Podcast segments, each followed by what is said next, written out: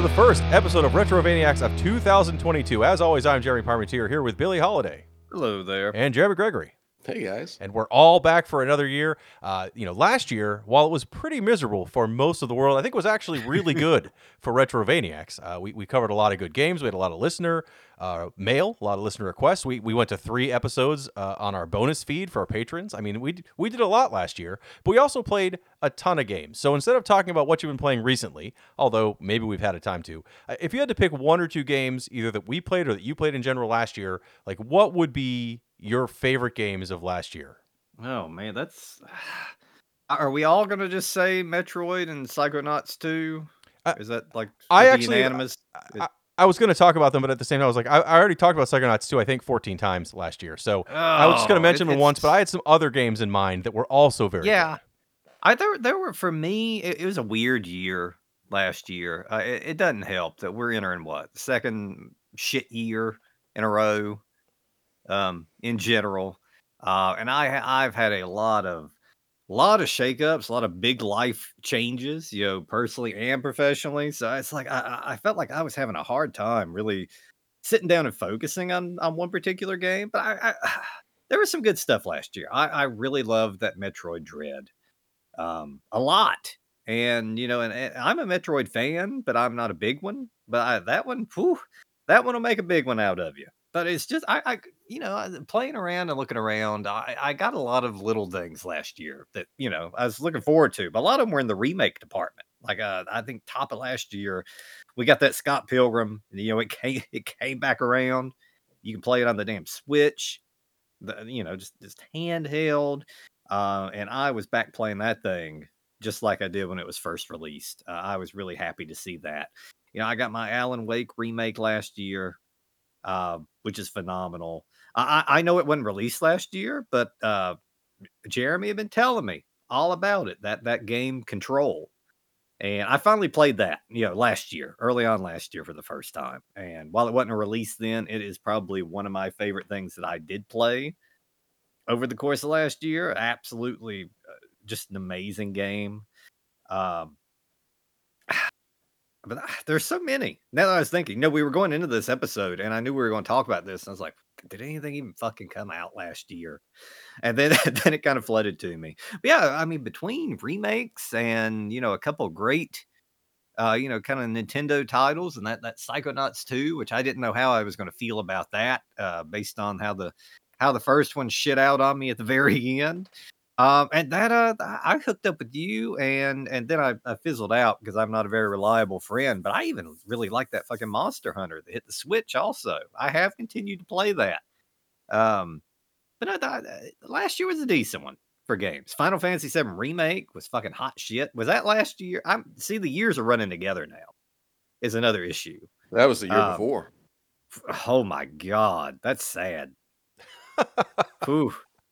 Let's uh next one of you go. I'm gonna go mute for a little bit and you know have a little sob. That's, uh, you know, I'm glad you brought up Monster Hunter. That was, if you look at my playtime, that's easily the game I played the most last year. Uh, that and, and Animal Crossing, sadly enough. But, uh, but I played a, a ton of Monster Hunter Rise. I don't think, you know, I keep looking back on it. I'm like, was it as good as Monster Hunter World for me?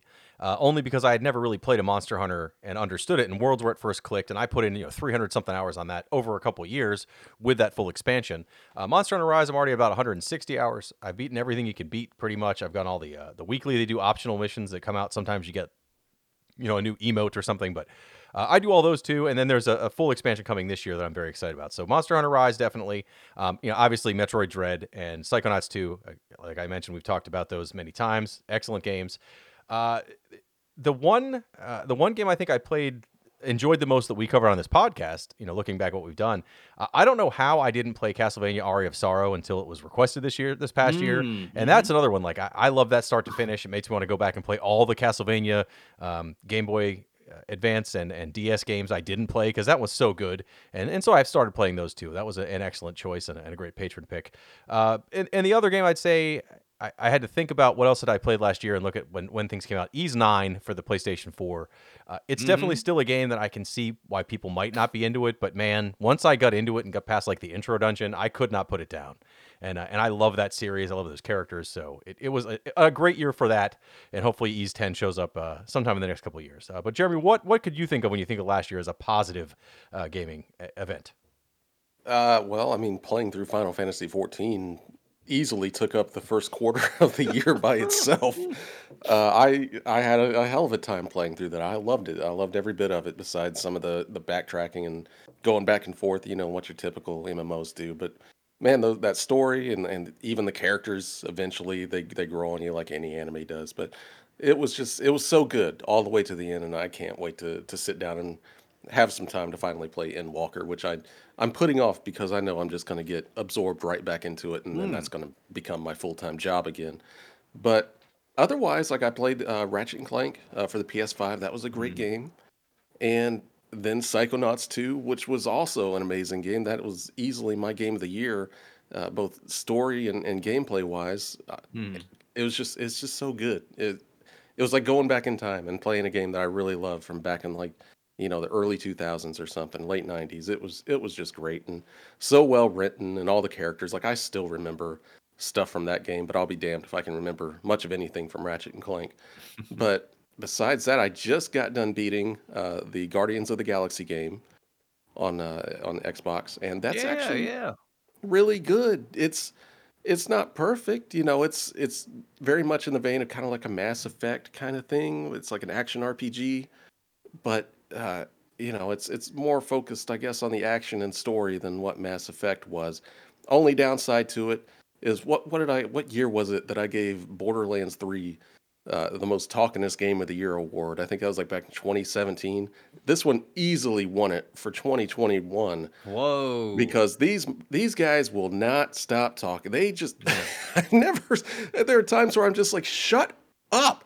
Like the, there's line, there's so many lines of dialogue recorded. This has to be some sort of world record.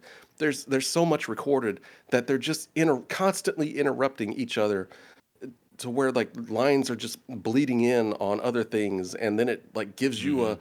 a a thing to you know respond with. And you're just like, which one am I even responding to? There's just so much constantly being said in that game. That's probably the only thing I can really say negative about it.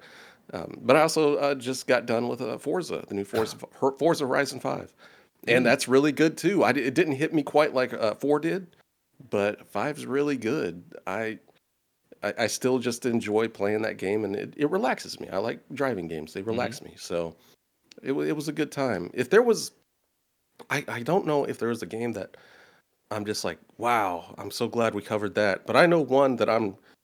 I, I wish we hadn't, and if you go back and listen to it, you can easily tell oh, why. Uh, the Grinch on Game Boy Color, we just got done with that one. I don't think I've ever been rendered completely speechless by a game before, and you can, it was it that one was the hardest podcast I've ever had to get through, even though it was only like 20 minutes or, something. I, I just every minute felt like an hour. But yeah, that was uh, 2021 was was all right. Uh, we got you know you were talking about Final Fantasy VII remake. We did get Intergrade uh, in 2021. I did play through that, and that's really good. That was like the the Yuffie mission that they added on to to remake mm. and got released for PS5 and stuff like that. So uh, it was good as well. And and just you know little things here and there, but those were the major games that that dominated my time through the year. It was a, it was a decent year, even though it felt like I didn't play much just because Final Fantasy 14 ate up a lot of time, a whole lot of time. Well, and if it wasn't that, we we cover five games a month now, essentially, or, or 4 mm. games in a movie or something, depending on what that fifth bonus show or fifth episode bonus show is. So a lot of the time, looking back at what I did this year, I was like, oh yeah, I we played through fifty two games. I'd forgotten because I don't consider the podcast games like, oh yeah, I was playing that game. Like I consider it like that's it's for work. I'm doing it for work, even though I enjoy all of these games. But enough about last year. It's time to talk about this year by talking about a game that came out 20 plus years ago, as we do every year. Uh, our first game of 2022 is a patron request from our patron Tom, and he wants us to cover Deus Ex: The Conspiracy for the PlayStation 2.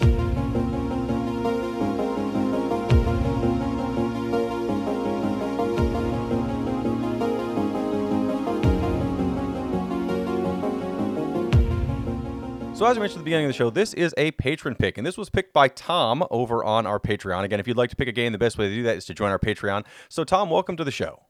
Hiya. Yeah. How's it going? Uh, it's going great. Uh, I'm very excited you picked this game. This is a series I'm not familiar with at all. This is the first time I played any of the Deus Ex games. So, I guess I have to ask, why did you pick Deus Ex for us to cover? Uh, it's a bit of a classic, isn't it? You know, it's got a lot of PC heritage, but I think the port on the PS2 is uh, overlooked in many regards. So uh, yeah, I've just got fond memories of playing it. I think it's a game that I did buy twice.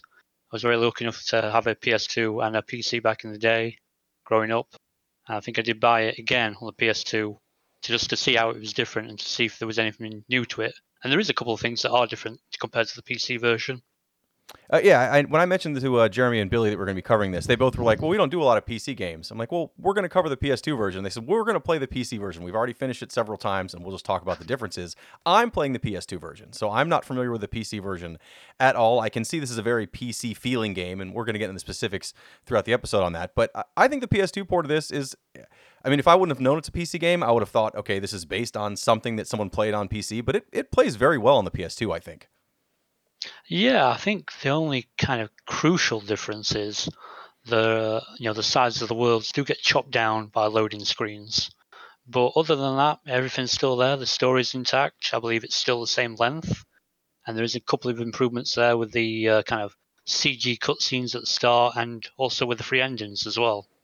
Yeah, I knew they added some cutscenes, and and um, they they had to kind of re retool the maps for for PlayStation optimability. But uh, I mean, honestly, it's still fairly good sized areas. I mean, there's some loading, but it's not offensive, and uh, and so we're, we're going to get into the specifics on that with uh, with Jeremy and Billy as well. But uh, I'm glad to see you played it on both, and you did like the PS2 version because I'm quite enjoying it so far.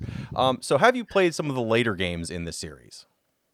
Yeah, I'm a big fan of the series. Uh, obviously, Invisible War, you know, kind of a bit hit and miss. Uh, you know, there's not much really can say about it. You know, when the the bar was set so high by the first one. But uh, Mankind Divided, uh, Human Revolution, you know, I think they're great games of like this generation. Really, you know, they kind of take a lot of the uh, DNA from this first game, really kind of expand on it. Uh, it's just that st- the story seemed to go, uh, what's the word? Kind of a bit not as concentrated. I felt like uh, Mankind Divided kind of threw away a lot of its ideas uh, that he kind of uh, led with in the marketing of it. I mean, you look at any trailer from uh, before that game came out, and then you play the actual game. A lot of stuff just doesn't seem to be, uh, you know, there, you know, story wise, and it kind of made it a bit like, oh, a bit lackluster in a, in a sense. But yeah, uh, it's a great series.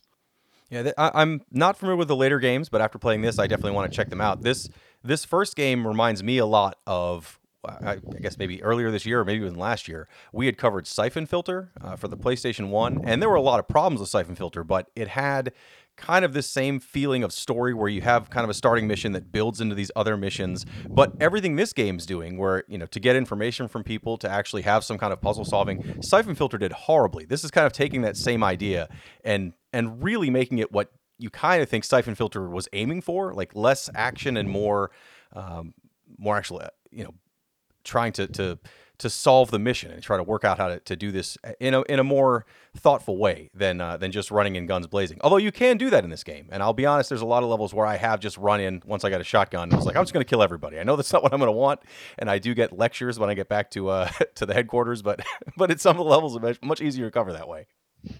Yeah, the games just give you a lot of choice. It is, uh, you know, it does take a lot of key elements from RPGs and kind of really, you know, uh, folds them into an FPS quite well. You know, they're not kind of stuck out like a sore thumb. I mean, the kind of the first the first choice in the game when you talk to your brother Paul Denton is uh, kind of sets it up like, oh, you know, I'm going to give you the choice of these free weapons, these free loadouts, and that kind of determines your play style, and it kind of uh, re kind of really kind of makes you think, oh, well, how should I approach this? Because uh, at the start, you're just on this dock. You don't know what you're going to face. So that choice is like, oh, well, I need to play to the strengths of what I picked. and I don't think you really get that in many RPGs. In a sense of like, you know, you can kind of like min max some things, but not in a gameplay element. I don't think. Yeah, definitely not one that's this style of of game. It has RPG elements, definitely, but it's it's it's that first person shooter almost uh, you know I, I said Siphon Filter before I think it's accurate or Metal Gear you know one of those style of games but it has a much heavier uh, a much heavier set of, of more RPG interactions with you know trying to actually talk to people and doing you know almost side missions for them sometimes to get the information you need. I, am really enjoying that uh, compared to you know another more actiony take on this same thing. This is done really well. Um, I know you said you played it on both PS2 and PC. Which would you say is the preferred way to play this? Uh, I would say PC at the moment. I mean, there's there's still mods being made for it now. I think I read somewhere last month or the month before that they've uh, there's a mod out there for the PC version where you can play as a totally voiced female version of JC Denton. So there there's a lot of great things you can do to the PC version, uh, and it, again, it is the same experience. You know, uh, well, a better experience without the loading screens and that. You get a more it's kind of a more modern, fluid, open world type. Uh, when you get let out, let out into these environments, you can really explore it without the hindrance of loading. Um, but yeah, a lot of mods. You can make it look really nice. A lot of decent challenging mods if you want like the AI to be better. And yeah, it's just uh, but the PS2, if you if you see it in a discount store or wherever, it's still worth picking up if you got your PS2 plugged in yeah, it's it's it's just a great game, and it's a a real pinnacle of of the time, you know, of like when gaming I think became a bit more serious. Not serious as in, you know, it had to be taken seriously, but like showing us all, you know, the genres can be blended, and we can get something really special. Yeah, definitely. I think this is this is a very good example of blending two two genres together to a, to make a much better product, especially on the PS2. Um, thank you for coming on the show and picking this game, and, and we're going to get into our thoughts shortly on it. Is there anything you do that people could find you online for, you know, I don't know if you do a podcast or if you do music or anything else that you'd like us to, to share with people? Uh, no, but I will shout out a couple of my friends' projects. Sure. Well, and, and, something related to myself. Uh, firstly, I'd like to shout out the fan remake of the Shenmue uh, series. Uh, the fan remake is called Shenmue Dragon and Phoenix Collection. Uh, my friend is redoing all the music for that at the moment. Uh, I would have his Twitter on me, but I don't have it open on my browser because I was not prepared for that. uh, other than that, I would like to shout out uh, all the people I work with at Team 17 in Wakefield as part of the uh, usability research uh, division. You know, I do a bit of work for them now and again, and they're, you know, it's a really great, inclusive like work environment, and yeah, um, you know, if I mean, if you get a chance to check out any of the Team 17 games, you know, out there, but you know, please do. I mean, there's a lot of again great variety of games that they publish, and you know, I've been lucky enough to work on a few of them, you know, here and there, especially some of the more recent titles. But yeah, I just hope everyone out there, you know, enjoys the show. Uh, I certainly do, and yeah, I hope everyone's uh, staying safe out there.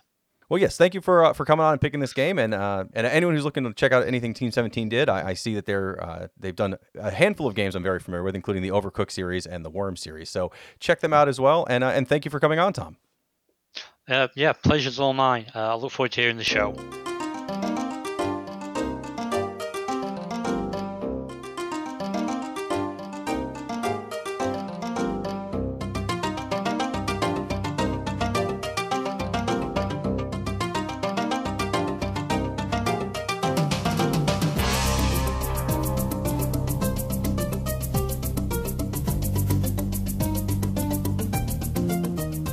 As I mentioned on my conversation with Tom, uh, we're covering the PlayStation 2 version of the original PC game.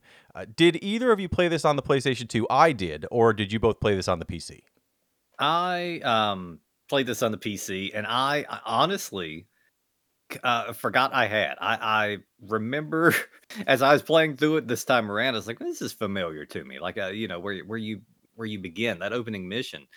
Um, it seemed awful familiar. Then it hit me. I went back to my Steam library just to check. And yes, I, I did put hours into that original. I didn't play it back at the time it came out. Um, but I actually, the first one I played was uh, was Human Revolution, and absolutely loved that game. And then went back um, and played the played the original. I, I guess it would have put me in the the mid two thousands when I played it.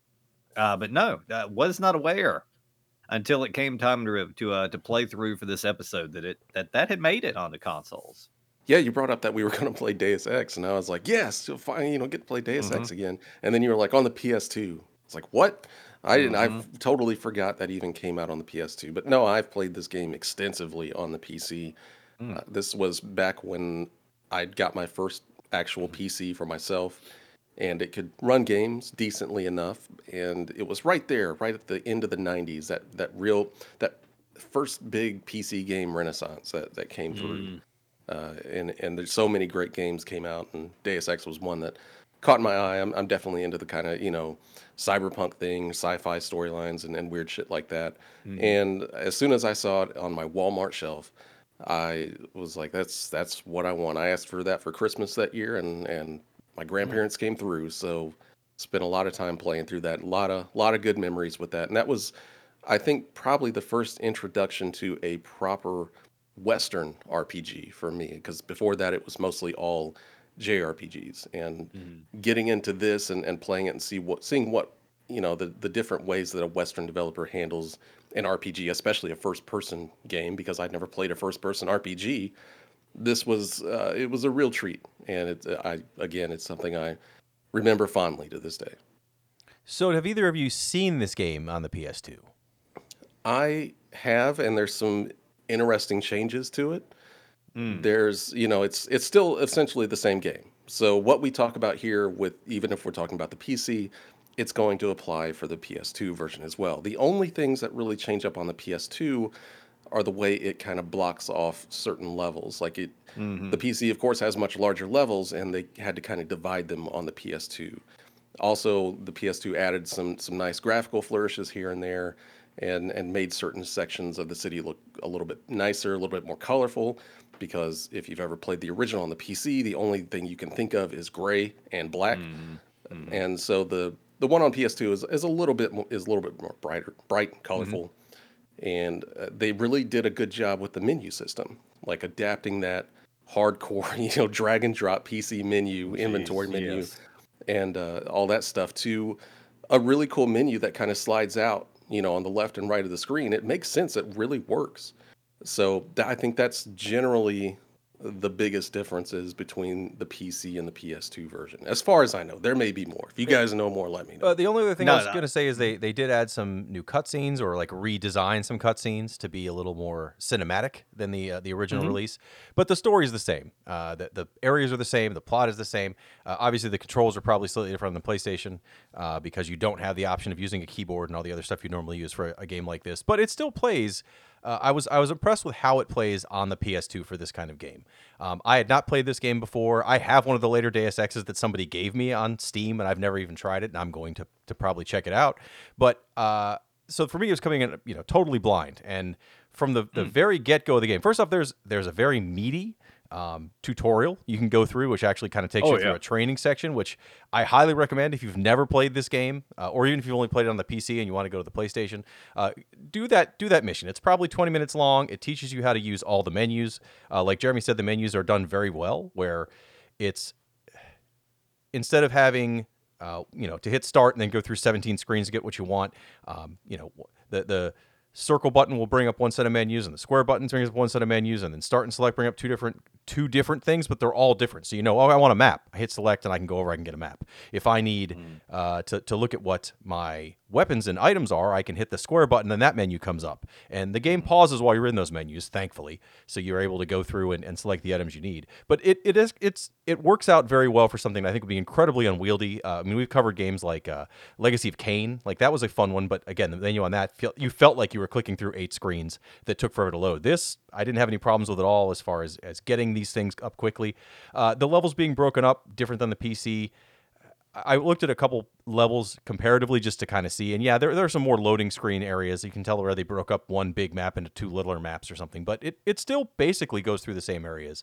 and does the same story. So everything we're going to talk about, like Jeremy said, is going to apply to both versions, but I can tell you from experience, if you've only got the PlayStation version or only looking to play the PlayStation 2 version of this game, it does play as well uh, as the PC. You're not going to have any real problems where like, damn, I wish I would have played the PC because I can't get this, you know, this aim or shooting down. Plays really well, no problem there with that.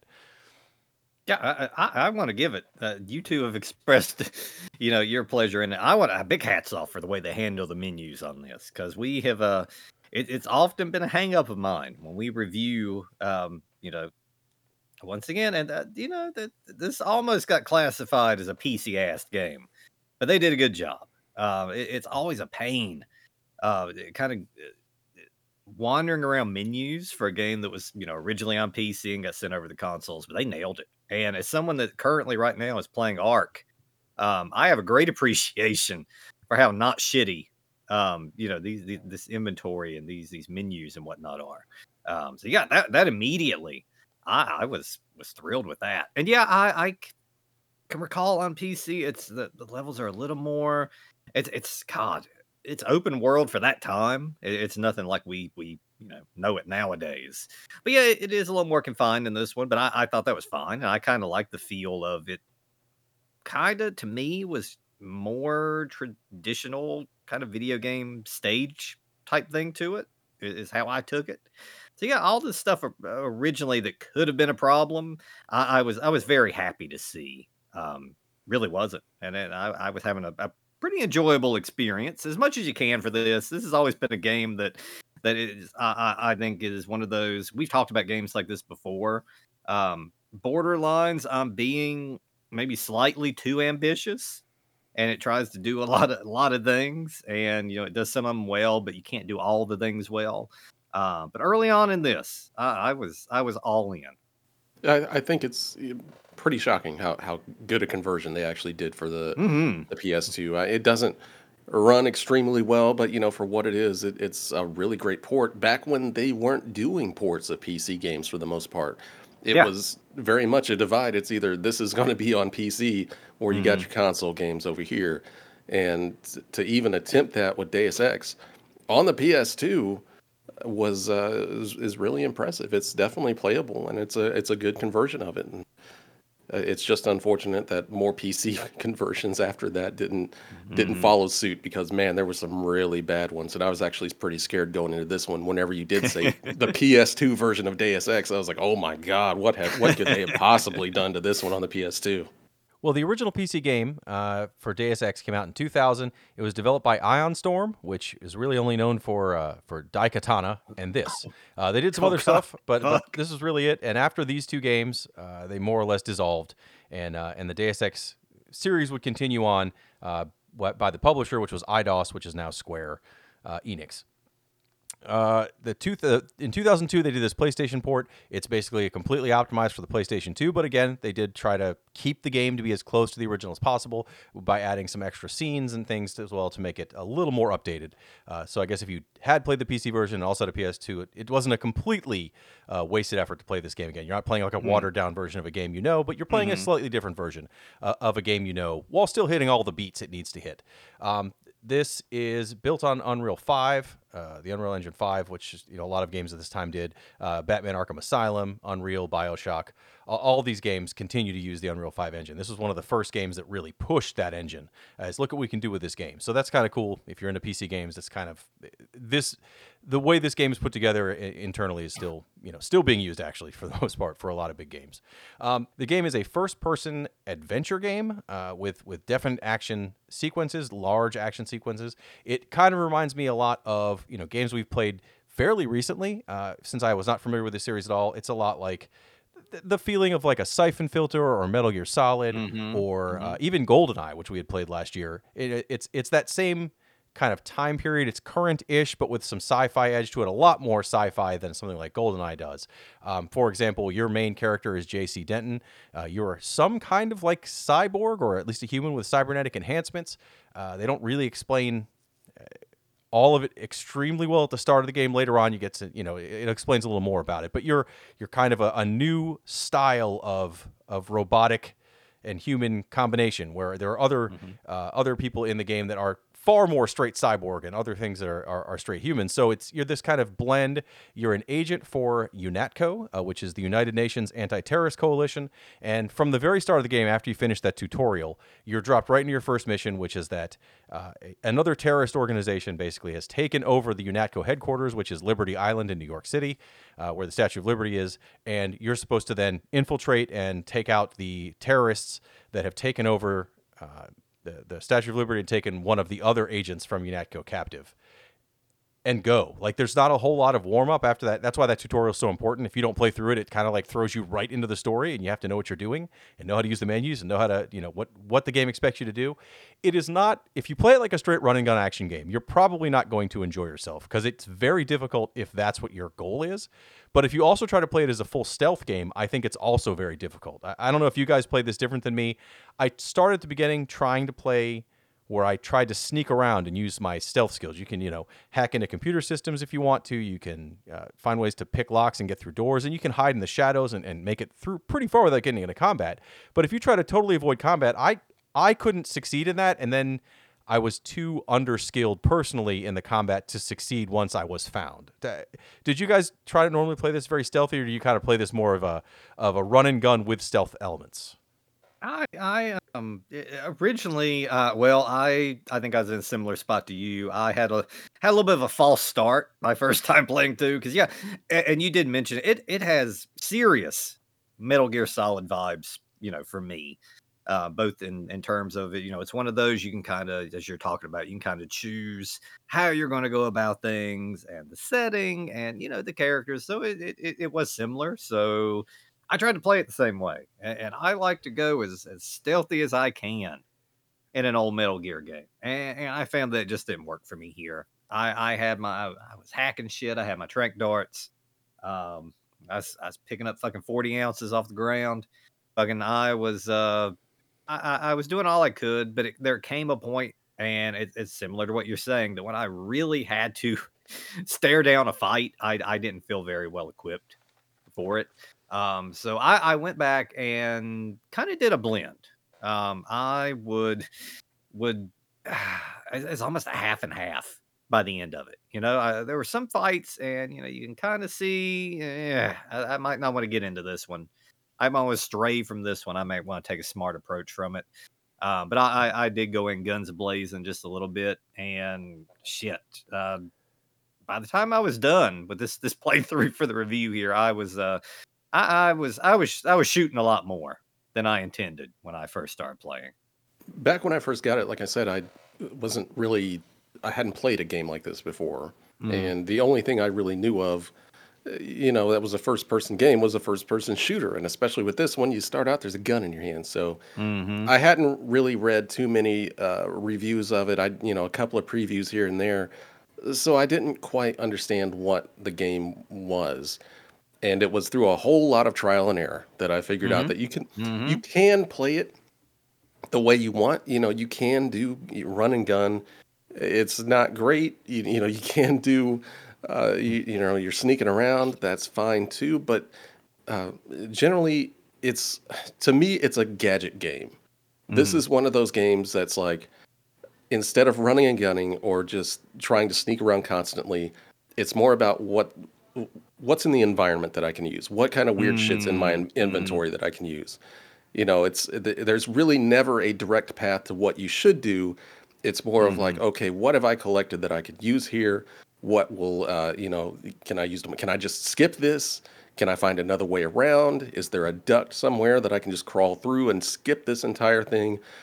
It, it and there's a lot of that because yeah, if you just go one of the two ways, it it seems like the game kind of punish you for that, mm-hmm. you know, to play it like that, which is crazy because you, you would think, you know, okay, it's got to be this way or this way, but it's mostly, uh, you know, a kind of look in your inventory, see what you got, look around, look at the environment. Is there stuff I can pick up and throw over here? Uh, you know, it's it's that kind of thing. It took me quite a while to figure out how to actually play the game like that. But mm-hmm. I think mm-hmm. overall, that is that's kind of the way the game wants you to play it. Yeah, like Jeremy, like I think Billy said earlier, it, it is kind of an open world game for the time. it's not open world by today's standards, but the, the levels are large. There's many ways around things. A lot of the time, uh, it, it's more about trying to avoid a situation that you know is bad. If you see if you see a handful of enemy combatants standing there along with like some gun emplacements or something you don't want to fight, you could run in there. You have you can get grenades, you can get larger weapons, you can be really you can give yourself like body armor so you can take some extra damage. I mean, you can run in there and you can do some damage.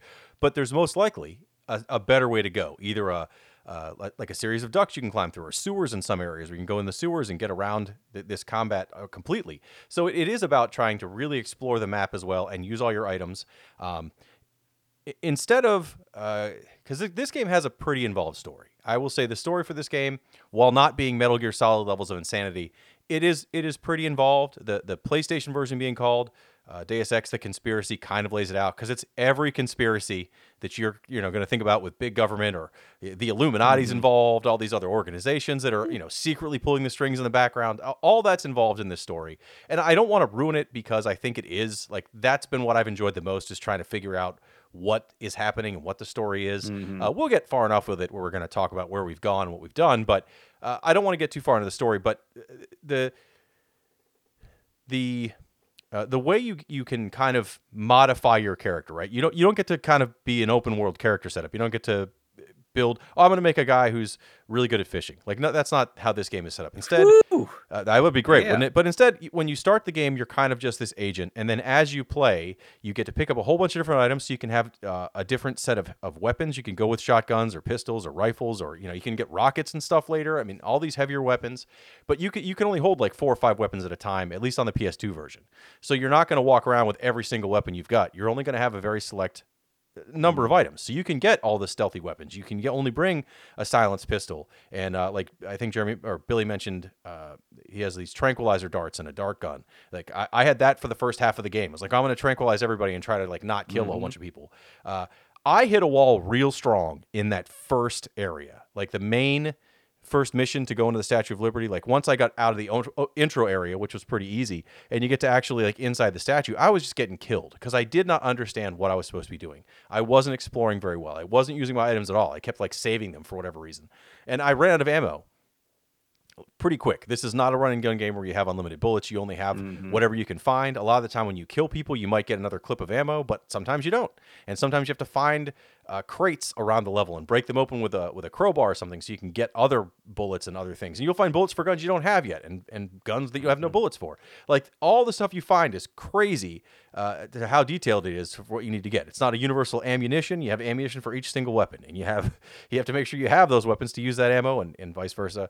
And the uh, along with that, you can find um, a- whole bunch of, of useful items. There's uh, like a aside from things like body armor, which makes sense. You get hazmat suits. You get a rebreather, so you can go underwater for longer without having to worry about drowning. There are sections where you have to swim in this game, so you know you to make sure you have some ways to get through that. Uh, in addition to all the items you find, you will have, and again on the PlayStation 2 version, so the square item, the square button brings up your items menu, which is where you get all your your guns, all your food items, uh, any lockpicks or anything you have, all that's on that side. If you hit the circle button, you get your skills and augments uh, menus. So the skills, as you go through the game, you'll get experience points like you would in any RPG, and then you can use those experience points to work on your skills. So if you want to be better at using lockpicks, at the beginning of your lockpick, let's say a door takes a hundred uh, points of lockpicking to open, right? It'll say, oh, if you have a lockpick, you can get rid of 20 of those points. So in order to get through a door with 100 strength, you need five lockpicks at the very beginning. Now, I'm, I'm probably off on those numbers, but that's the concept. Uh, once you get to the next level of lockpicking, if you want to put your experience into that, then all of a sudden it's like, oh, now when you use a lockpick, it's worth 50 lockpick points. So now it only takes two lockpicks to get through that door instead of five. Like it's a pretty notable increase because it's only four levels of skill for each item. Um, and they also have a, a skill for how far you can swim and how long you can hold your breath. Uh, if you have better aim with weapons, the way that they do aim in this game is not that you have a little reticle on the screen that immediately will shoot wherever you're aiming at. As you you gain skill in these weapons and use your experience to get them up, the reticle will actually shrink slowly as you sit totally still, and then will kind of be a, a real accurate reticle for where you are. So you have to be like aiming at a guy mm-hmm. and wait for him to stop, and then it'll zoom in on him, and then you can shoot him.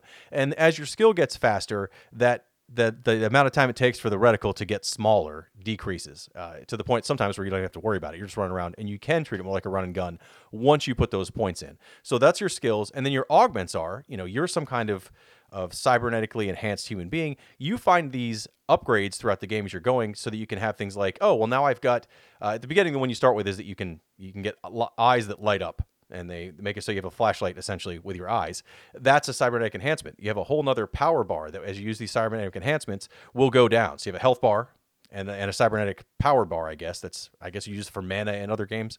Um, and so as you go through the game and you get these other enhancements, sometimes they're given to you uh, the way you should get enhancement, I guess, from your your boss or whoever giving you the ability to to get these new enhancements. And other later on, you find this technology and steal it, and then you can use mm-hmm. that to mm-hmm. make your enhancement. But you can get uh, like uh, right now, my loadout is that I have uh, the ability to turn my body into like a self healing machine. So it uses yeah. my energy to heal up, which is super important. Uh, along with uh, that, I can run really fast, so I can make some jumps I couldn't make before. Uh, there is a lot of falling damage in this game, so you got to be very careful with that. Although again, if you put your points in the right place and get the right items, it's less of an issue. So it, mm-hmm. it's it's got the RPG elements that you've got you know all the items and weapons and you deciding how you want to use them. Some of them have a, a, specific use some of them you can be a little more creative with along with deciding what skills you want so that you can be more more effective with some of those items in some some other situations. And you have these augments that have you know you don't have to use them but if you do they can really give you the edge especially in the combat end uh, as long as you have this energy which uh, both health and energy i found and maybe this is a problem with the mm. ps2 version this was part of my problem with the wall. Along with running out of ammo, it saves, it auto saves for you whenever you go into an area that loads. You can also manually save it pretty much anywhere you want, but it auto saves when you go in an area you load. So if you're only playing with one save and not chain saving, which is what I do, I recommend doing with any game. But if you have one save, you go into this new area, it auto saves, and whatever you have for your health or ammo or everything else is where it's going to bring you back when you die. That's where you continue. You have the same amount of mm-hmm. things. So I got to the Statue of Liberty and I'm exploring it and I realized like my current save, my current situation, I have like 14 health out of 300. I have no bullets left. All I have is a couple tranquilizer darts and no med packs, which, which are like your healing items. It's really easy in this game if you don't either stockpile weapons and stuff so you have it, uh, you know, for when you need it, or if you just don't do a bunch of saves so you can go back if you really screwed up. Uh, I found myself several times getting stuck in a situation like that where I was like in the middle of a mission, I don't know where to go to get any of this stuff back. I don't have an older save that's any good, and I have I'm out of all my items. Like I can get through mm. it, it'll allow me to, but it's a lot of running and a lot of hiding. I, I screwed myself over quite a bit on the PC version from just hitting the quick save button a lot. Uh, mm. It's it's one of those games. Every section you you want to get through, you hit that quick save. I don't yeah. remember if it does an auto save on the PC version or not. But I it didn't really matter because I was just jamming on that that quick save button as much as possible. But yeah, there were until I figured out a way that I wanted to play it. There were a lot of times where I just had to start levels completely over because there was just you know I'd, I'd back myself into a corner. There was nothing I could do, and the game is unforgiving like that. I think a lot of people forget just how unforgiving a lot of these Western PC RPGs yeah. were back then and you know as much as it lets you play the way you want it to or you want to uh, there's just as many times where it's it's going to play you just as much yeah. uh, either because you're over saving or you've you know didn't use use the stuff you got in the right way or whatever mm-hmm. and now you're down to one bullet and, and nowhere to go with no health. So yeah. You uh, can play you could you can play how you want to but there's going to be consequences yeah, yeah, totally. And that's just, you know, how those get it was it was very as, as someone that was just all about JRPGs and like this is the mm-hmm. way you mm-hmm. go and and that's it. To play something like this, I, it, it, was a moment. I was like, wow, you know, this is yeah. this totally it's freed up everything as far as like how I think I, I want to play a game. And and from there on out, I, I was I've always been drawn to games that let you play the way you want. But unfortunately, mm-hmm. these days, you know, even when they say, yeah, you can play how you want to play it and you'll get better at these things or level yourself up it's generally only like one of two or three paths and yeah. there's there's not anywhere close to, to the amount of freedom that something like Deus Ex or those those other like you know PC RPGs from back then.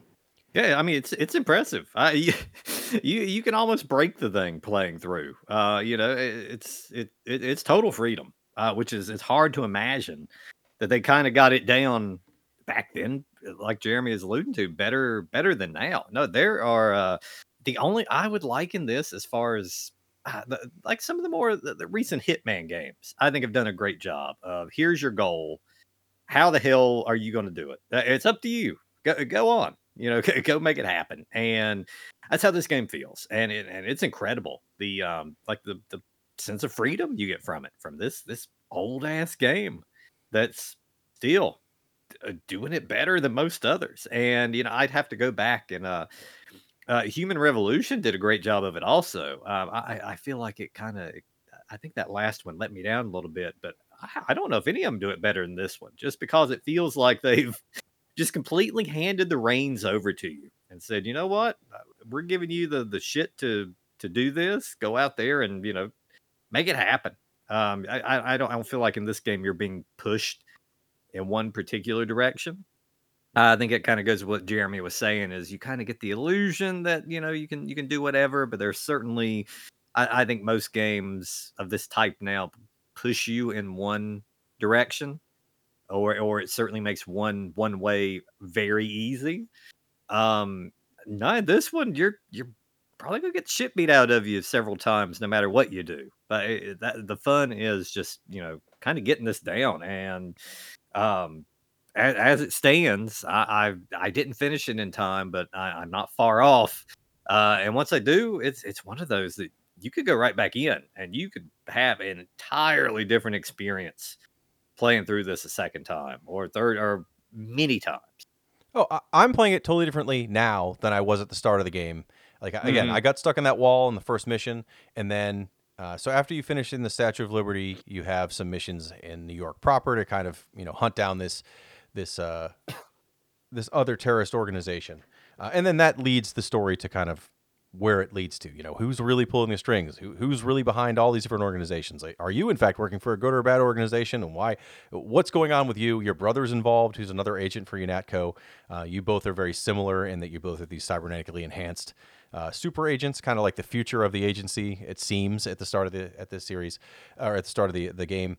Um, but but later on, so you go through New York, you do some missions there, uh, and then eventually you end up going over to like um, to, to Hong Kong, which I loved the Hong Kong section. I, I don't know if it was like this on the PS on the the PC version, but on the PS2, it's definitely very much reminded me of like, oh, I want to go play, you know, uh, Shenmue or something again. Like it was very, it was much more colorful, a lot of neon. It was all like downtown. You're in Wanchai again, which is where you were in Shenmue 2, I think. Like I, I liked the feel of that section of the game. But by the time I got there, I felt like I had a good hand on how to play it. So for the first bunch of missions in New York and like at these military compounds, I felt like I was doing that thing where I would I would get through a section by the skin of my teeth and save. And get to the next section by the skin of my mm-hmm. teeth and save. And like I, I'm getting through it, but it's all I'm like brute forcing my way through it. Like I'm just I'm hammering into things instead of thinking about how to fix them. And by the time I got to the the Hong Kong area, I was actually doing all those missions incredibly effectively in my opinion. I didn't die that many times. I was able to keep my health pretty full. I was using my cybernetic mm-hmm. enhancements to really make a difference. And and it's all about deciding what you should and shouldn't fight. Like you again, if you try to treat, treat it like a, a run and gun, you're probably going to get your butt kicked. Even if you put all your mon- all your skills into combat, the AI in this game is actually not too bad. So in a lot of areas, if you know you run into a, a a bad guy you're trying to take out and you don't kill him. If you run it and you shoot him and you miss him a couple times or he has better body armor or you have a weak weapon he'll run over to an alarm. There's alarms placed out throughout the level. They're actually like physical alarms they have to go hit and then guys will start running in from all over the map. And it's not like they just summon in you know these ex enemies and they all are pulled from different ports uh, different positions on the map where they they wander. Like they actually have their own paths and stuff. And you have to be smart. If you if you're able to you know get the jump on a guy you can take him out before he sets the alarm off. But in my case especially early on if that alarm went off i was like well my game is over. I'm going to wait till they kill Yeah. me and reload it. I'm screwed. But you can use your skills. You can use those those hacking skills. You can use uh, some of the items you find to like turn off these alarms ahead of time so they'll run over to try to use the alarm. And it doesn't work anymore. And and you can turn off cameras that are constantly looking for you. You can turn off guns or take them over yourself and use those guns and robots. You can like uh, I, I one of the sections i ran into where I am now. I'm- not towards. I'm not at the end of the game yet, but I finished the the Hong Kong section. I'm back in New York. I'm doing some missions, and I'm heading out to the next area. I know what happens, so I'm not like gonna be surprised by anything. I don't feel like anything I'm saying now will change as I finish the game because I'm going to finish it. It's very good. But uh, I got to a point now where like I was able to reprogram all the like sentry bots to just attack anybody. Doesn't have to be a, me or, or a, a, bad guy. Anybody that walks by, they'll attack it. So I reprogrammed all the bots to do that. And I ran out and saw they were shooting everybody. And I kind of hid somewhere. And then I came back and I changed the robots to just like stop doing that and patrol again. And so all the enemies I would have to fight other than these patrol bots are all just dead all over the place. And I'm able to run around and like take their ammo and stuff off of them.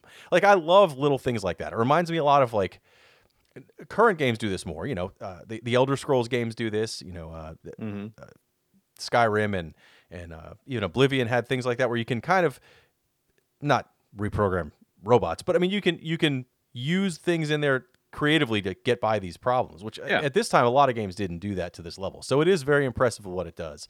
Uh, and and I do feel like as I played, I got smarter. I would love to go back and I will probably do this uh, since I, I bought this for this podcast. I probably will go back after I finish this and replay the beginning and see like, oh, I got through this in an afternoon instead of taking. I, am not lying when I. I mean, we've played this for a while. We were supposed to actually do this in December, but just due to scheduling, we had to push it back. And I'm glad we did because my original notes for what we were going to talk about in December were about how bad I am at this game, and I don't know what I'm doing wrong, and and I didn't get very far in it. And now, like, I'd love to go back and play those first areas. I bet I wouldn't be stuck there for two weeks like I was the first time. I, will blow right mm. through them now that I know what I'm doing, and I feel like I'd have a much more uh, effective and a much more streamlined character if I restarted it today, which I really like. Before I forget it, can I just say how how much of a, a trip back in time this is to the year 2000 with oh just yeah the story and not only how it plays, but the story and the this was like taking the two things that were very popular back in 2000, the X Files and The Matrix. And they just, I, Warren Spector was just like those two things right now in this video game. Because, like, you know, you've got your, your characters that look like they stepped right out of Matrix. You know, they talk like, you know, the characters in that. And then you've got all the conspiracies and shit like that from the X Files. Uh, literally all of the conspiracies in the world. And it's, it's such a, it was it was fun back then, but you know, it was you were in the moment back then. You were like, oh yeah, this stuff you know that's long gone and you know even with the uh, the matrix resurrection coming out and uh, you know pl- replaying this i was like oh man the year 2000 was such a big pile of shit for the most part like i yeah. loved oh, it yeah. but yeah. but man this stuff is great i i love it uh, even with just how on the nose a lot of this stuff is like you jeremy posted a picture in our chat that was just like a screenshot of an office that was just uh, everything on the screen was like obey and I was mm-hmm. like, "Yep, that's that's Deus mm-hmm. Ex." I mean, it is. It's not trying to be subtle. It is uh, X Files and conspiracy theories for twelve-year-old children. And that's what it kind of comes off as uh, a lot of times. And even when it's trying to be heady about a lot of that stuff, you're just like, "Oh mm. man, year 2000 was awful." But man, I, oh. I love love this stuff. Yeah, it, it's it's it's one of those games we've talked about these before, where if you sat someone down in front of it that lived through that time and said, "What year is this from?" You could probably you, uh, they get it like within about a two year window. They'd be able to guess it easy. Well, I will warn you if you're going to play it now. The main plot of the game involves a mysterious disease that has taken over the world, and only this one agency has the uh, the the, the, the way to combat it, and so they have to limit how many people can get access to this special cure, and uh, that's part of what drives the story forward. Is this background of this disease going through? I was like, oh yeah, great. I, I can't even get away from it for the podcast. It's just where we are, mm-hmm. but it, but it's done really well. Like the the the fact that it does tie and X Files is very good. I didn't even think about that, but you're right. That that's very much how this feels. Like everything is this this this dark oh yeah there's there's a secret organization that runs that but there's a secret organization that runs that organization. And then they all mm. work for this other organization but they don't know it. And this other you know by the time we get to to Hong Kong I'm dealing with like three different gangs uh, that are trying to fight for turf war that these same agencies are still like pulling the strings over there. Like it's it's cool how it all fits together and it is a lot like it, you know eh, before we recorded this billy was like do you even know what's going on in this game story wise you know and, and i was like actually i do but only because I, I think i'd played metal gear solid 4 earlier last year and compared to that this makes a lot of sense. I can draw lines to how this makes sense. I'm good to go. Yeah. there's nothing technology wise in this like sure i don't understand how you'd really have any of these cybernetic enhancements, uh, but at least it makes sense on a video game level. It, there's no nanomachines. There's that control my guns or anything crazy like that. This is all straightforward, like straight sci-fi from the early 2000s, and, and I, it's it's pretty solid for what it does. Uh, and and again, I don't want to give away the story too much. If if you just know that it's about quote the conspiracy and know that you're willing to go down an X Files style route for it, that's a perfect uh, a perfect description of the story for this game.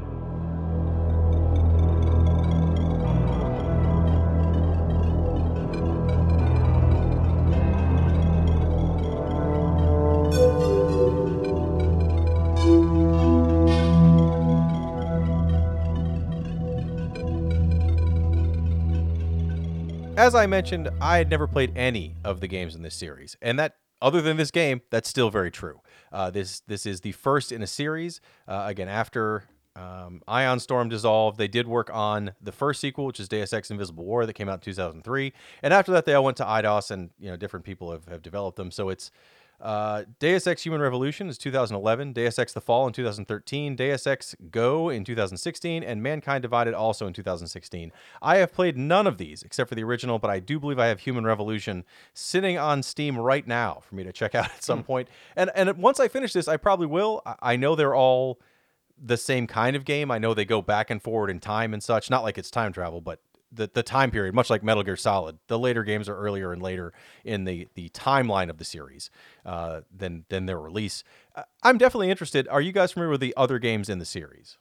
Oh, Human Revolution, I have played the shit out of. Um, I, I really love that game. Like I said, that was my um, introduction to the to the series, and I really love that one. I got on 360, clocked in several playthroughs.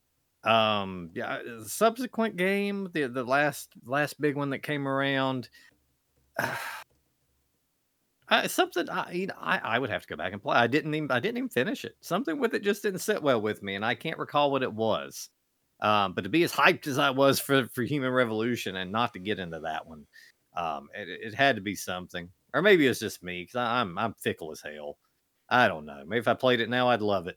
Who knows? But no, um, Human Revolution, I I cannot recommend enough. Um, I, I think it, it you know if you liked this game, the, the kind of the sense of freedom you had with it, and how you could go about things, um, you know, and ways of your choosing and whatnot. Um, I, I I think it really took that and and built even further upon it. I remember going through and playing through little missions on there and just playing them completely different.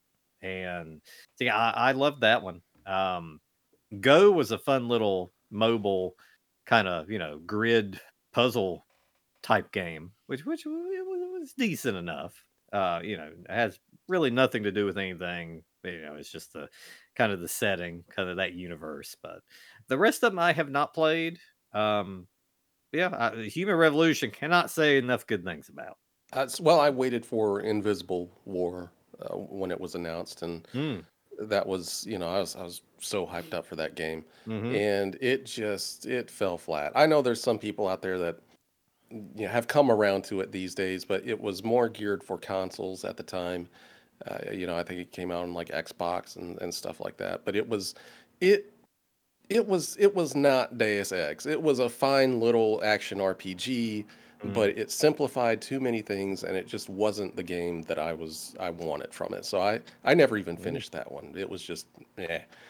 So I waited a very long time, and then Human Revolution finally came around, and I didn't expect anything from it, and I ended up absolutely loving that game. Oh, it's hot you. shit. It is so good. The story's great. The characters are great. It's it's just a really fun Deus Ex style game. It doesn't quite Mhm. get as deep into the craziness as as the original does, but it's more accessible. It's easier to understand. Introduces a hell of a fun little hacking mini game, Mm-hmm. and to the point where I was I had so much fun playing that I would just hack everything. Um, and it, it- but it still retains everything that that made Deus Ex so much fun. It was just a little bit more narrowly scoped this time. And then uh, was it Mankind Divided? I played through that one, and I don't know if I like it or not.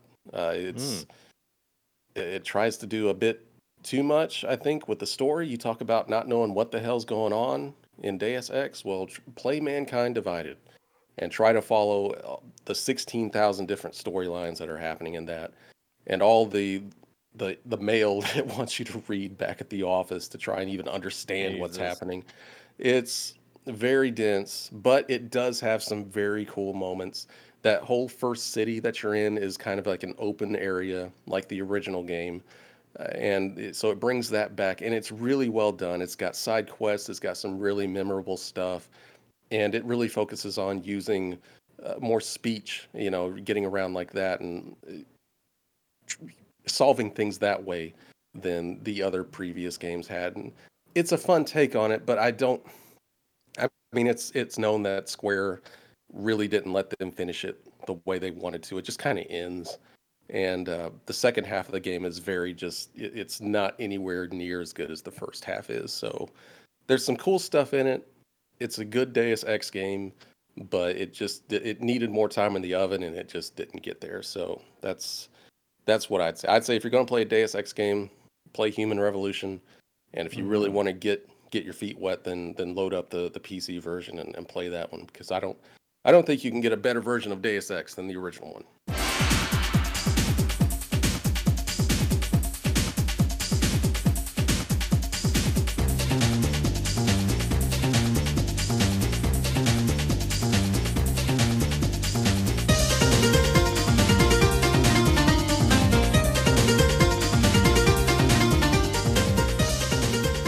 That's our thoughts on Deus Ex, the conspiracy for the PlayStation 2 or the original PC release from 2000. Thank you, Tom, uh, from our Patreon for selecting that for us to cover. And if you have a game you really want us to cover, the best way to do that is to go to our Patreon. It's always linked in the comments for this podcast, but you can also find it if you go to a site we call retrovania.net. You'll find it at retrovania.net, and they have all of the links to our social media sites and our Patreon, but also at the very bottom of that page, there is a listener mail form where you can send us a question and we will answer it like we do at the end of every episode. Now, at the end of our last episode for 2021, which was the Home Alone disaster episode, we did like 30 listener questions and we emptied that mailbag.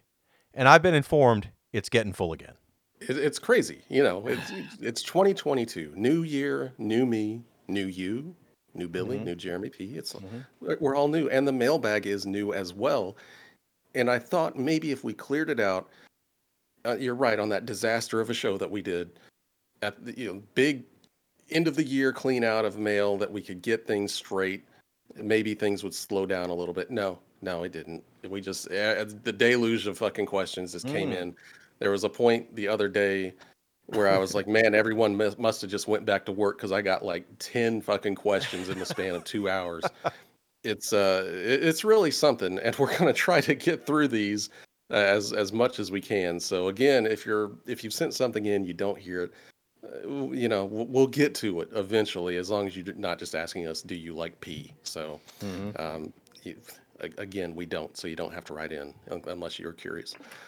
But this this year, 2022, we're going to start off with Ben from Illinois, and if you remember from the previous episode, that was the one uh, he got his email eaten by the oh, contact. well, I'm glad he wrote back. That's Oh, excellent. very Good. So we did Wel- kick off welcome back. 2022 with Ben from Illinois. That's wonderful. So- All right, so he writes in about the Game Genie.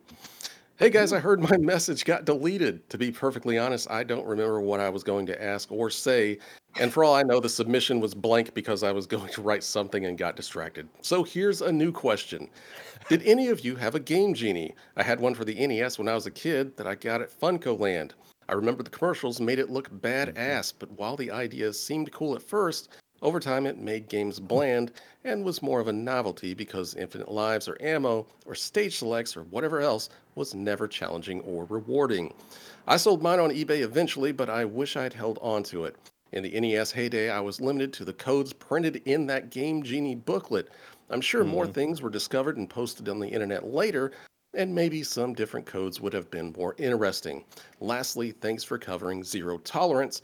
I mentioned that game some time ago, and I really enjoyed that episode. Keep up the good work. All right. Well, yeah, the game. Oh hell yeah, the game Genie. Um, I I picked it up because yes, it, it did look incredible. Um, I, I don't know what I expected from it though, really. Uh, but yeah, I I I do agree that there were some games where I had to use a game Genie. Right, I, back in the day, playing through, I think is that original Batman. Um, uh, some of the other shit games like Total Recall, Predator, games like that that were just near impossible. But I, I really wanted to get through and see more of the game, see the end. You, you would get the game genie out for that. Uh, other games, it would do like some neat things. Like I, I think in uh that original Super Mario, it would you could get like a really high jump. I think graphically, it would would change things here and there. So it so it some games it would do things beyond um you know the usual you know unlimited lives or start you know whatever stage and things like that um but it, it was it was certainly interesting. And, and of course, you know, as a kid, you, you think you're just going to sit there and pick random fucking numbers and uncover something amazing. Uh, I think my cousin traded it off, and I traded it off doing that many a time also. But yeah, that book's what you had.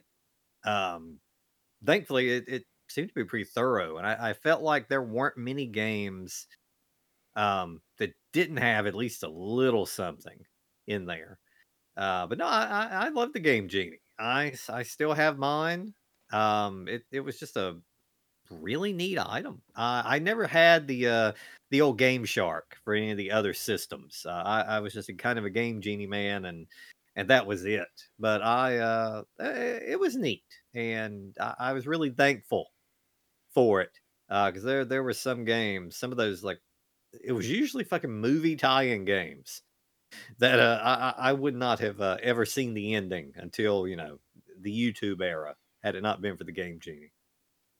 Yeah, I had a lot of experience with the Game Genie, but we never had one. I don't remember if it was that my dad was just like, "No, that's cheating. We don't need to buy that." And it Mm. wasn't that we didn't buy Mm. dumb things because we had plenty. I had a Power Glove. We had plenty of dumb things that never do what they were supposed to do. But that we never we never had a Game Genie of our own. But uh, almost everybody else had one, and all we ever used it for was invincibility. If you could get it on that game, if you could make it so that you could run through a level and not die, or you know, if it's a game that had uh, limited ammo or something, which I can't even think of an NES game that did off the top of my head that would give you unlimited. Sure, use it for that. But it, I always thought it was a neat idea, and and always wanted one. But then whenever I went to someone's house and they had it, it was like, yep, made ourselves invincible. And you're right, it kind of ruins ruins a lot of games. I mean, sure, if you're if you're at someone's house, you're playing a game you're never going to play again, or it's a game you don't even like but you want to see the ending to, great, that's fun. Uh, but I don't know, it, it it's neat, uh, but I don't miss having one. I didn't have one for the NES, but I had one for the Super NES, and the only reason I owned it was Mm. because you could use a Game Genie code to change the blood in the original Mortal Kombat to red oh with it. Perfect. Oh my god. And I that was I mean it was you were literally just palette swapping. You were turning it from gray sweat to, to red blood, and sometimes it didn't really look right. Of course, it didn't you know just revert to the old original Mortal Kombat blood or anything like that. But I was like, wow, you can do that. And I, I enjoyed the Game Genie for that. I mean, you're basically just altering the game code. It's Mhm. not like you're you know you're putting in some code that the game you didn't know it had or something. It's you're altering it, actually making the game different. And a lot of the time that was pretty cool, especially when it would break the game.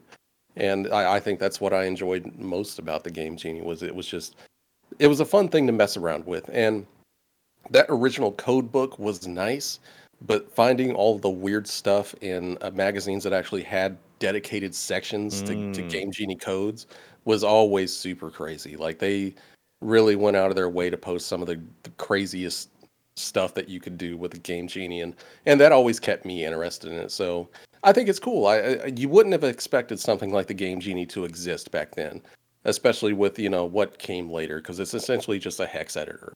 And you know, look, most modern emulators have Game Genies built in, uh, so you can change the code and stuff like that. But that was that was pretty heady back in the day. I mean, I guess we were all used to entering like 40 character passwords at that point, so Mhm. why the hell not the Game Genie as well? So it was neat. I really enjoyed that. Uh, but yeah, thank you for writing back in, Ben from Illinois. We're glad you finally got back over here and got us a question. And our next question, start 2022 with, is from Drew C. And he's writing in about catching up. He says, What's up, guys? I've been working my way chronologically through the podcast backlog. Man, that's a big backlog at this point. How, how many how many years we been doing this? Fourteen? No, it, it feels like it. Uh, this It is the feels like seventh year. Seventh years.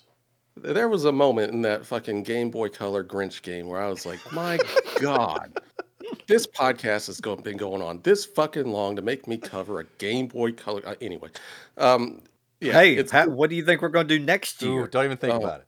No, let's not think about that. anyway, he says, Y'all are legitimately my favorite podcast ever. Anyway, on one of the apps I just listened to, a listener asked what you would do if there was a Bojangles on the side of the road and a Sheetz, spelling, on the other side. You got it right, Ben. You actually got it right. Yeah. Um, or Drew, I'm sorry, you got it right. On the other, which would you choose? He also pre- prefaced this with, because y'all are in the South. Well, as an Alabama resident firmly in the heart of the South, I need to know what the hell a Sheetz is. What am I missing out on?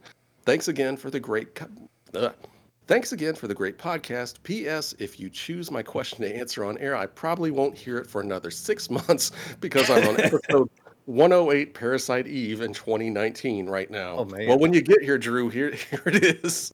Yeah, uh, Sheetz. Uh, come on. Uh, well, I mean, uh, I, I always the reach of, of of Sheetz. I am quite unaware of because I've had people, you know, I've brought them up to people like I've encountered from work that that have moved from other areas.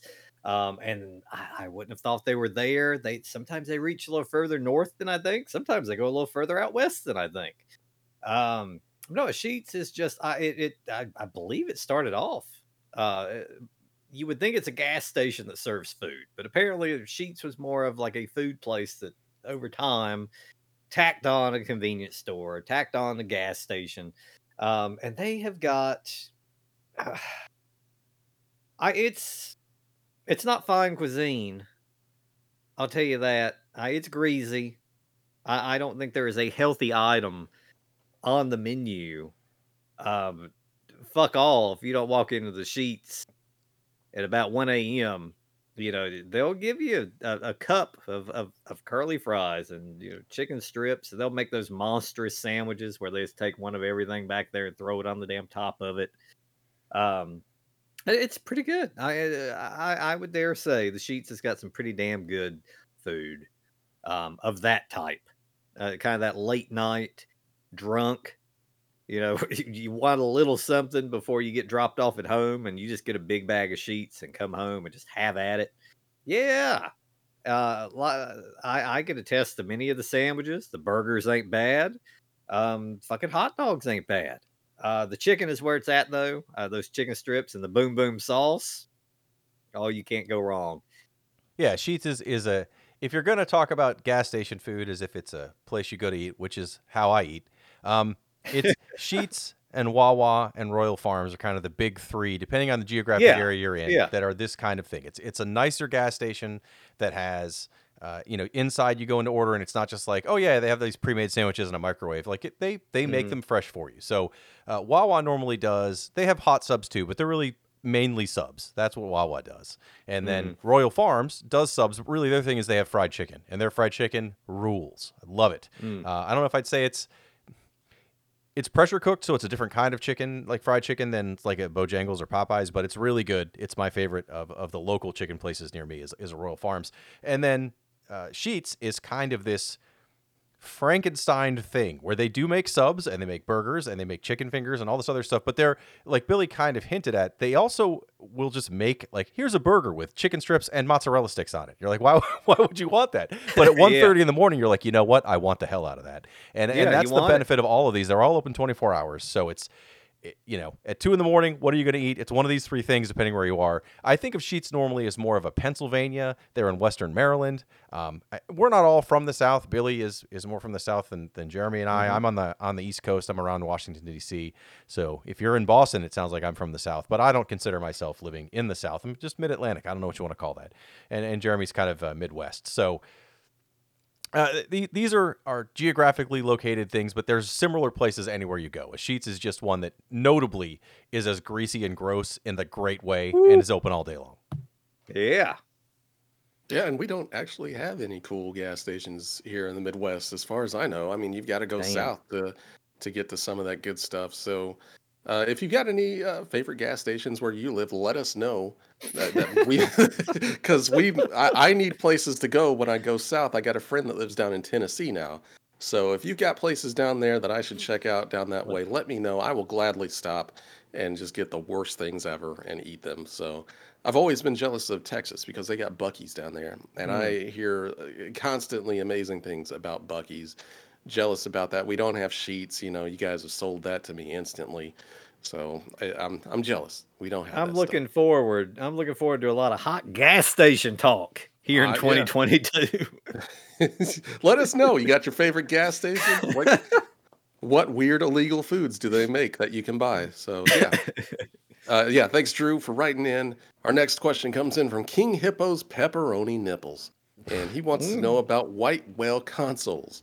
Happy New Year, Retrovaniacs. I know we all collect retro games, but I feel like everyone has that one console that they don't collect for but want to and just can't because of crazy cost or lack of space or a dozen other reasons. Sometimes it's not even a good console, but you just want it. For me, I have a very weird nostalgia for the Atari Jaguar. I never owned one, never even Mm. played one, and I know that is a pretty shit console, but I remember wanting one as a kid and used to pore over Mm. previews of games like Alien vs. Predator in gaming magazines, dreaming of what it could be. Mhm. I also think it being a cartridge based console is also what's appealing to me right now. Anyway, what about you guys? What are your white whale consoles? Thanks as always, you guys are pretty alright.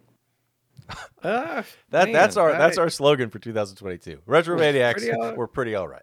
Pretty, pretty okay. all right. I mean, that's a good spot to be in, I think. But um, I, I, man, I have a couple. I, I every now and then, I, I, I start eyeballing that 3DO. I really do, and, and I don't know why. Yeah, no, it's a good console. Buy. Yeah, but it's it's not cheap. I mean, it's not cheap at all. I would I would have to pay the price to get a pretty good 3DO library put together um, at this point. But yeah, it, it was one of those where it was just a it was just fascinating to me, and like I didn't even get to play much of it at all. I, I have put very little time hands on um, into the 3DO. Um, like it's just just something we didn't see where I where I lived. Um, it, it certainly wasn't in the stores locally. Um, you know, the games were never in the video store. You couldn't couldn't even rent the console. Um, you're just out of luck. But I, I would just look at the magazine. You know, magazine. It would have 3DO games. It looked incredible. It's just like the arcade. And yeah, that that was one of those that that stuck in the back of my mind growing up that I always wanted to to to get and play, and it's something that even now I'll be at a store and yeah, I might I might see a 3DO in a still in the box, and you know then I might see the price tag on it, and I'll say, well, another day. I need to catch it. I need to catch a fucking yard sale where some old person is, is selling it that A has 3DO? no clue. yeah, yeah, I, I need to. Good luck with Um, that. That's a tough. Yeah, one. some old some old lady that thinks it's a damn DVD player or something like that. Um, my my time will come. I, I'm I'm gonna get that figured out.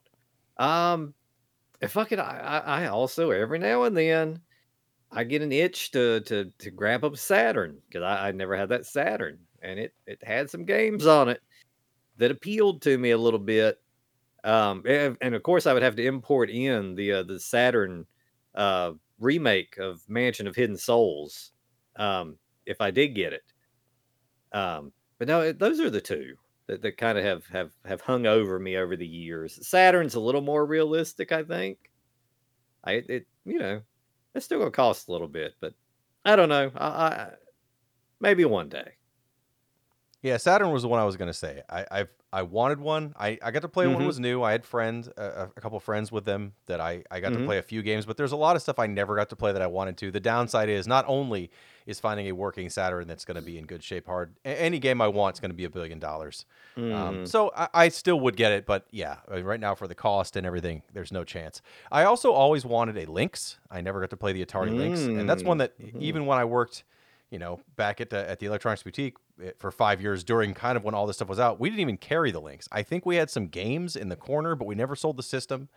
Uh, when I was there, at least, and and I always wanted it. The closest I came is that actually in the last two weeks, I've acquired an Evercade, and uh, the Evercade handheld, Hey. and I bought the Lynx collection that has Chips Challenge. So I've been playing some Chips Challenge, which, from what I can tell, is the only reason you want to play an Atari Lynx. Uh, so I, I, the other games on there are are not great. Uh, there's a couple that are fun, but there's like a bad version of California games, and it's probably a fine version of California games. But who wants to play California games? Uh, and and some shooters that are in the world of shooters not very good, even for a handheld. But hey, it's neat that I finally get to play these in a handheld version. It's as close as I'm going to get without finding a Lynx, so that's kind of cool. Eh, you know, I, I always wanted a Game Gear as a kid, but I don't know if I really want to buy one. I always see them like in pretty good shape, sometimes even in the box for decent Mhm. prices. Mhm. eh, You know, even for like around like 80 bucks. And I'm always tempted, but there's only like maybe two or three actual Game Gear games that I played that I would want to play on it. So I, I don't know. That one that one's kind of up there. Um God, maybe TurboGrafx. I always wanted TurboGrafx. I know, Oh boy. I know. I What game? What games are? What fucking games you gonna get for it? Uh, well, the one I really want is actually for the CD, and that's uh, Dracula X. So uh, that's something else I would have to purchase along with it. and if you've ever looked at the TurboGrafx, that's expensive enough, and and buying that CD add-on with it just kind of shoots it Mhm. into the stratosphere. I guess one, as I guess it's more of a service back then. I can't buy it anymore. I always wanted the Sega Channel. I Yeah. know that doesn't really count, but I thought that was the coolest fucking thing on earth as a kid. I begged my dad to get that. He was like, "No, no this looks too bad." Uh, Yeah. he- I- so I never got that and never got to play the the Genesis version of Mega Man. But I guess if there's one that I saw as a kid that I was really interested in, just because it, it was what it was, was the Sega Pico. I don't know if you guys Oh, remember. wow. Yeah, yeah. The Yeah. educational system. Yeah. Yeah, it was like a yeah education system. Y- You know, it was kind of like you just interactive storybooks and stuff like that. I thought it was neat as a kid, not that I really wanted it, but Mhm. growing up, the more I saw it, I was like, that would be kind of fun to have. And eventually, I went over to my brother's, and he actually has one uh, on display in like a glass case, and I was just looking at. it. I was like, man, that's really stupid. So I'm really kind of glad I never got it. It's just a really big, you know, looks like a kid's toy or something. It is. It was. It was a kid's toy, and and what it could do was very limited. And I think most of them are broken by now because you had to use a stylus to use it. But I always thought that was actually really neat because of just how little it was advertised, especially coming from something like Sega. You know, they were pretty on their game back then. So it, it was very rare to see that. And if you ever see a Sega Pico, uh, you know, I, I won't say buy it, but at least maybe check it out and, and just uh, appreciate it for how weird it is. Mhm. Okay. But yes, thank you, King Hippos Pepperoni Nipples, for writing in. Maybe eventually we'll get those. I will say the Sega Saturn is actually really affordable these days. You know, the, the console itself, I think you can get for around like 150 bucks. And the import games for it are not that expensive unless you're going for some some crazy rare stuff. So uh, now is a good time to check out a Sega Saturn if you're wanting to. Next question comes in from the anti Billy Mitchell. He's writing in in defense of Pac Man. Love the show and everything you do. I enjoyed the Pac Man. I enjoyed the Pac banter last episode, and if you like both NES Pac Man and Championship Edition, I would like to recommend NES Pac Man Championship Edition. This impressive ROM hack is fully playable on the NES hardware and even makes use of the Famicom's additional FM sound channels. Namco Bandai were so impressed that they picked it up and released it as a part of an official compilation a few years back. I adore this version and prefer it to both the NES Pac Man and the original Championship Edition. Just a little recommendation for me. P.S. You are all incredibly handsome human beings. Happy New Year. P.P.S. Pac-Land is an all-time great. Preach it, Billy. Yeah. All right now. Yeah. Um. Yeah. Uh, you know what? Uh. Whatever. Whatever he just said was good. I think it's good too. It's great. Give me some more of that. I yeah. I mean, anything's better than the original fucking Pac Man. Um. But no, champion. Uh, you know when it got when they put that one out several years back, that crazy one. Was that championship edition where it was just it's kind of it's fucking wet and wild on that one? It was it wasn't the standard Pac Man. I felt like It- it, it had it a lot more bells and like, whistles. Yeah, Mhm. you're going around and, and being, you know, it's like Pac-Man on steroids. You're, Oh, I love got- that. That's that's better. That's be- I can handle that. So if this is, I- I'm assuming this is like a an NES version of that. That could be pretty cool. I, I haven't actually. Yeah. I I think I know the collection he's talking about because I remember seeing it, and I was Mhm. like, "What? That didn't, I don't know. I didn't know it was a ROM hack. I haven't really kept up on that. Mm. But yeah, if that's uh, you know, if, if it's well done, and I guess it must be if it's on a collection, I'd I'd actually like to play that.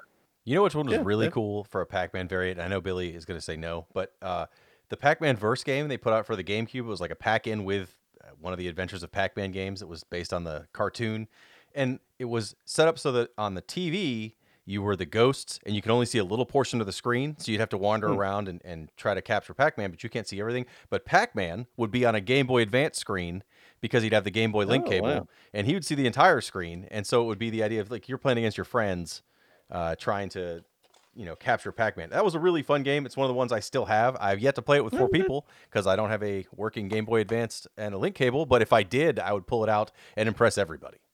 That sounds neat. And yeah, I, I just looked up some video of that, and it is it is that it's that championship edition, just uh eight bit style. So that is pretty cool. Um, and, and and Jeremy P, even that one you're talking about sounds neat. You know, the thing with Pac Man is whatever you can do to spice it up. I it's like a fucking it's a piece of plain, you know, no nothing put on it, unseasoned. You know, just white chicken, white meat chicken and God, the more you can put on there, more seasoning you can put on it, more sauce you can find to dip the damn thing in to where it's palatable.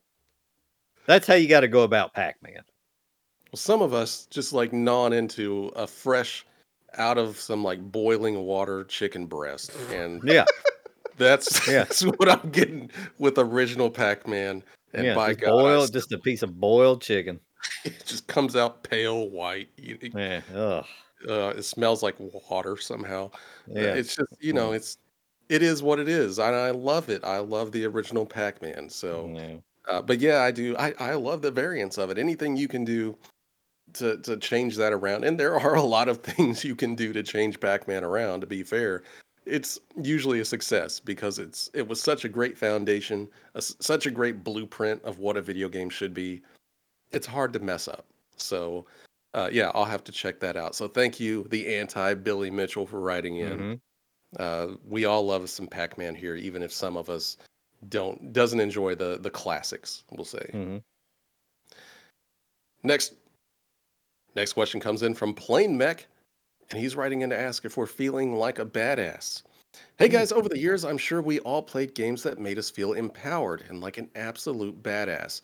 From overpowered moves to characters you control that are just unstoppable. For me, the two that came to mind was Dante's Inferno. And that, that one's a weird one. I haven't heard of. I completely forgot that game existed God Almighty. and Prototype 2. Yeah, it's a good one. Both for the Xbox 360. Do you guys know of any other games that give off the same powerhouse no. vibe? Thanks and keep up the badass podcast. Oh, you, you gotta go crackdown all the way. Um, crack. It's Yeah. almost unfair. It's almost unfair at times in crackdown. Uh, just uh, just how dominant you're down one and two. Uh, that ooh, that third one was a little rough. Um, but I, I got that that game. It's so much fun just to get on there, just to throw these enemies halfway across the fucking town give them the boot. I, and you got guns also on top of that. You don't even, you probably don't even need them. But yeah, that game just in general, even the way you you traverse the city, you know, as fast as you can run, as high as you can jump, jumping just from from building to building. Um, I, uh, that game definitely, I I think does the best job of of kind of making you making you feel uh, feel awful fucking indestructible. Um, and there was also about the time prototype came around, I, I would put maybe once you've leveled up a little bit in it, but certainly infamous also. I feel does it. Maybe not necessarily right at the beginning, um, but after you've unlocked some of those powers as you play through, uh, I, you're just you know, there's nothing stopping you. Uh, I know you mentioned uh, Mech. I know Mech mentioned uh, Prototype Two, uh, but in the same vein, that Incredible Hulk game for the Xbox and I guess Mm. PS2. Yeah, that was cool. Yeah. uh, Ultimate Destruction. Like that was one where Yeah. you could lose, you could die, and especially there were times where you just got overloaded. But they had to Mhm. overload you like an army. Like the Hulk in general is supposed to be this unstoppable machine, and you do feel like it. For early on, you're just driving through the city, just picking up tanks and throwing at other tanks till they explode. Incredible. Uh, that's a good one. Uh, for for more current games that I think you you start out and feel even from the get go like you're just a badass is all the regular non-boss combat in any Yakuza game. Like you feel like you're just shredding people, especially like in in Zero is the last one I played, and literally from the first fight on, you're just smashing people into the ground, and it feels good. You just feel unstoppable. Then you get to a boss, and it's it's actually pretty tough. But up until those points, the regular street encounters, you feel like an unstoppable fighting machine. I would go with the infamous games were, were really good. I mean, just about any newer game where you play as a you know kind of Mhm. a superhero, they do a pretty good job of of making you feel like you're a superhero. Uh, more recently, though, uh, Billy mentioned it earlier, but Control does a really good job. Oh of- yeah, yeah. Definitely I- once you're powered, once you're powered up. Yeah, at the start of the game, not so much, but you know, once you get like, you know, even just one a quarter of the way through, you start getting these powers, and they're really satisfying. Mm. Oh, I yeah. don't for a game that I played so much and, and just it, it never got old finding things to throw into enemies' faces. It was just always hilarious. And the physics are really good. It's it's just a hell of a fucking game to make you feel like you're you're some kind of overpowered badass. Um, but yeah, I, that's really about all I can think of besides Crackdown. I mean, that's obviously the favorite. That's I, I love any game like that that really make the where you can level yourself up to the point of being so overpowered that the rest of the game doesn't. Matter. um, I think there's at one point where you can level up your jump, where you can just jump for you know all the way to Yes. the top of a skyscraper. yes. never got old, and it, it also didn't hurt that you know there was all those little little orbs to collect around and, and show off some of that jumping Oh. ability. So Yeah. uh, yeah, that was really good. Uh, thanks, Plain Plain Mac, for writing in. Yeah, those are those are great Mhm. games. I thank you for reminding me that Dante's Inferno existed. I never played that one, but I remember all the the hype that was around it because I had someone that was working at GameStop at the time, and uh, they were playing like a uh, Dante's Inferno commercial, and it would loop like every like minute or Mm. so. So by the time my friend would get home, she was like, "I can't. I don't ever want to hear about Dante's Inferno again."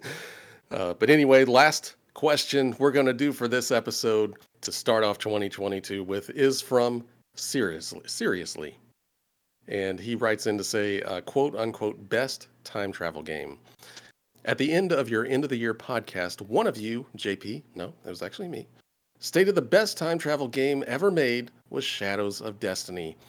I'll start off by mentioning chrono trigger or telltale's back to the future or really literally any other game that Mm. mentions time or travel. Shadows of Destiny is an unplayable mess. I bought it years ago because it made because it I bought it years ago because it was made out to be a hidden gem on the PS2. It wasn't. I wish I'd never read that list. The man that wrote it deserves to have his wife leave him for his brother and his son to forever refer to his uncle as dad. Please replay even an hour of it. It definitely doesn't hold up. Uh, yeah, that was me. Uh, I've mentioned Shadows of Destiny before, but what I was this probably doesn't help that we were like what 12 questions into a drunken mess of a podcast at the very end of it. And what I was trying to say when I mentioned Shadow of Destiny was that it was the best time travel game that actually used time travel as its core gameplay mechanic. Now, I haven't played Back to the Future from Telltale. They usually Eh, do don't. very- Okay, well, there's it's that. fucking. It's uh, maybe it gets good. I don't know.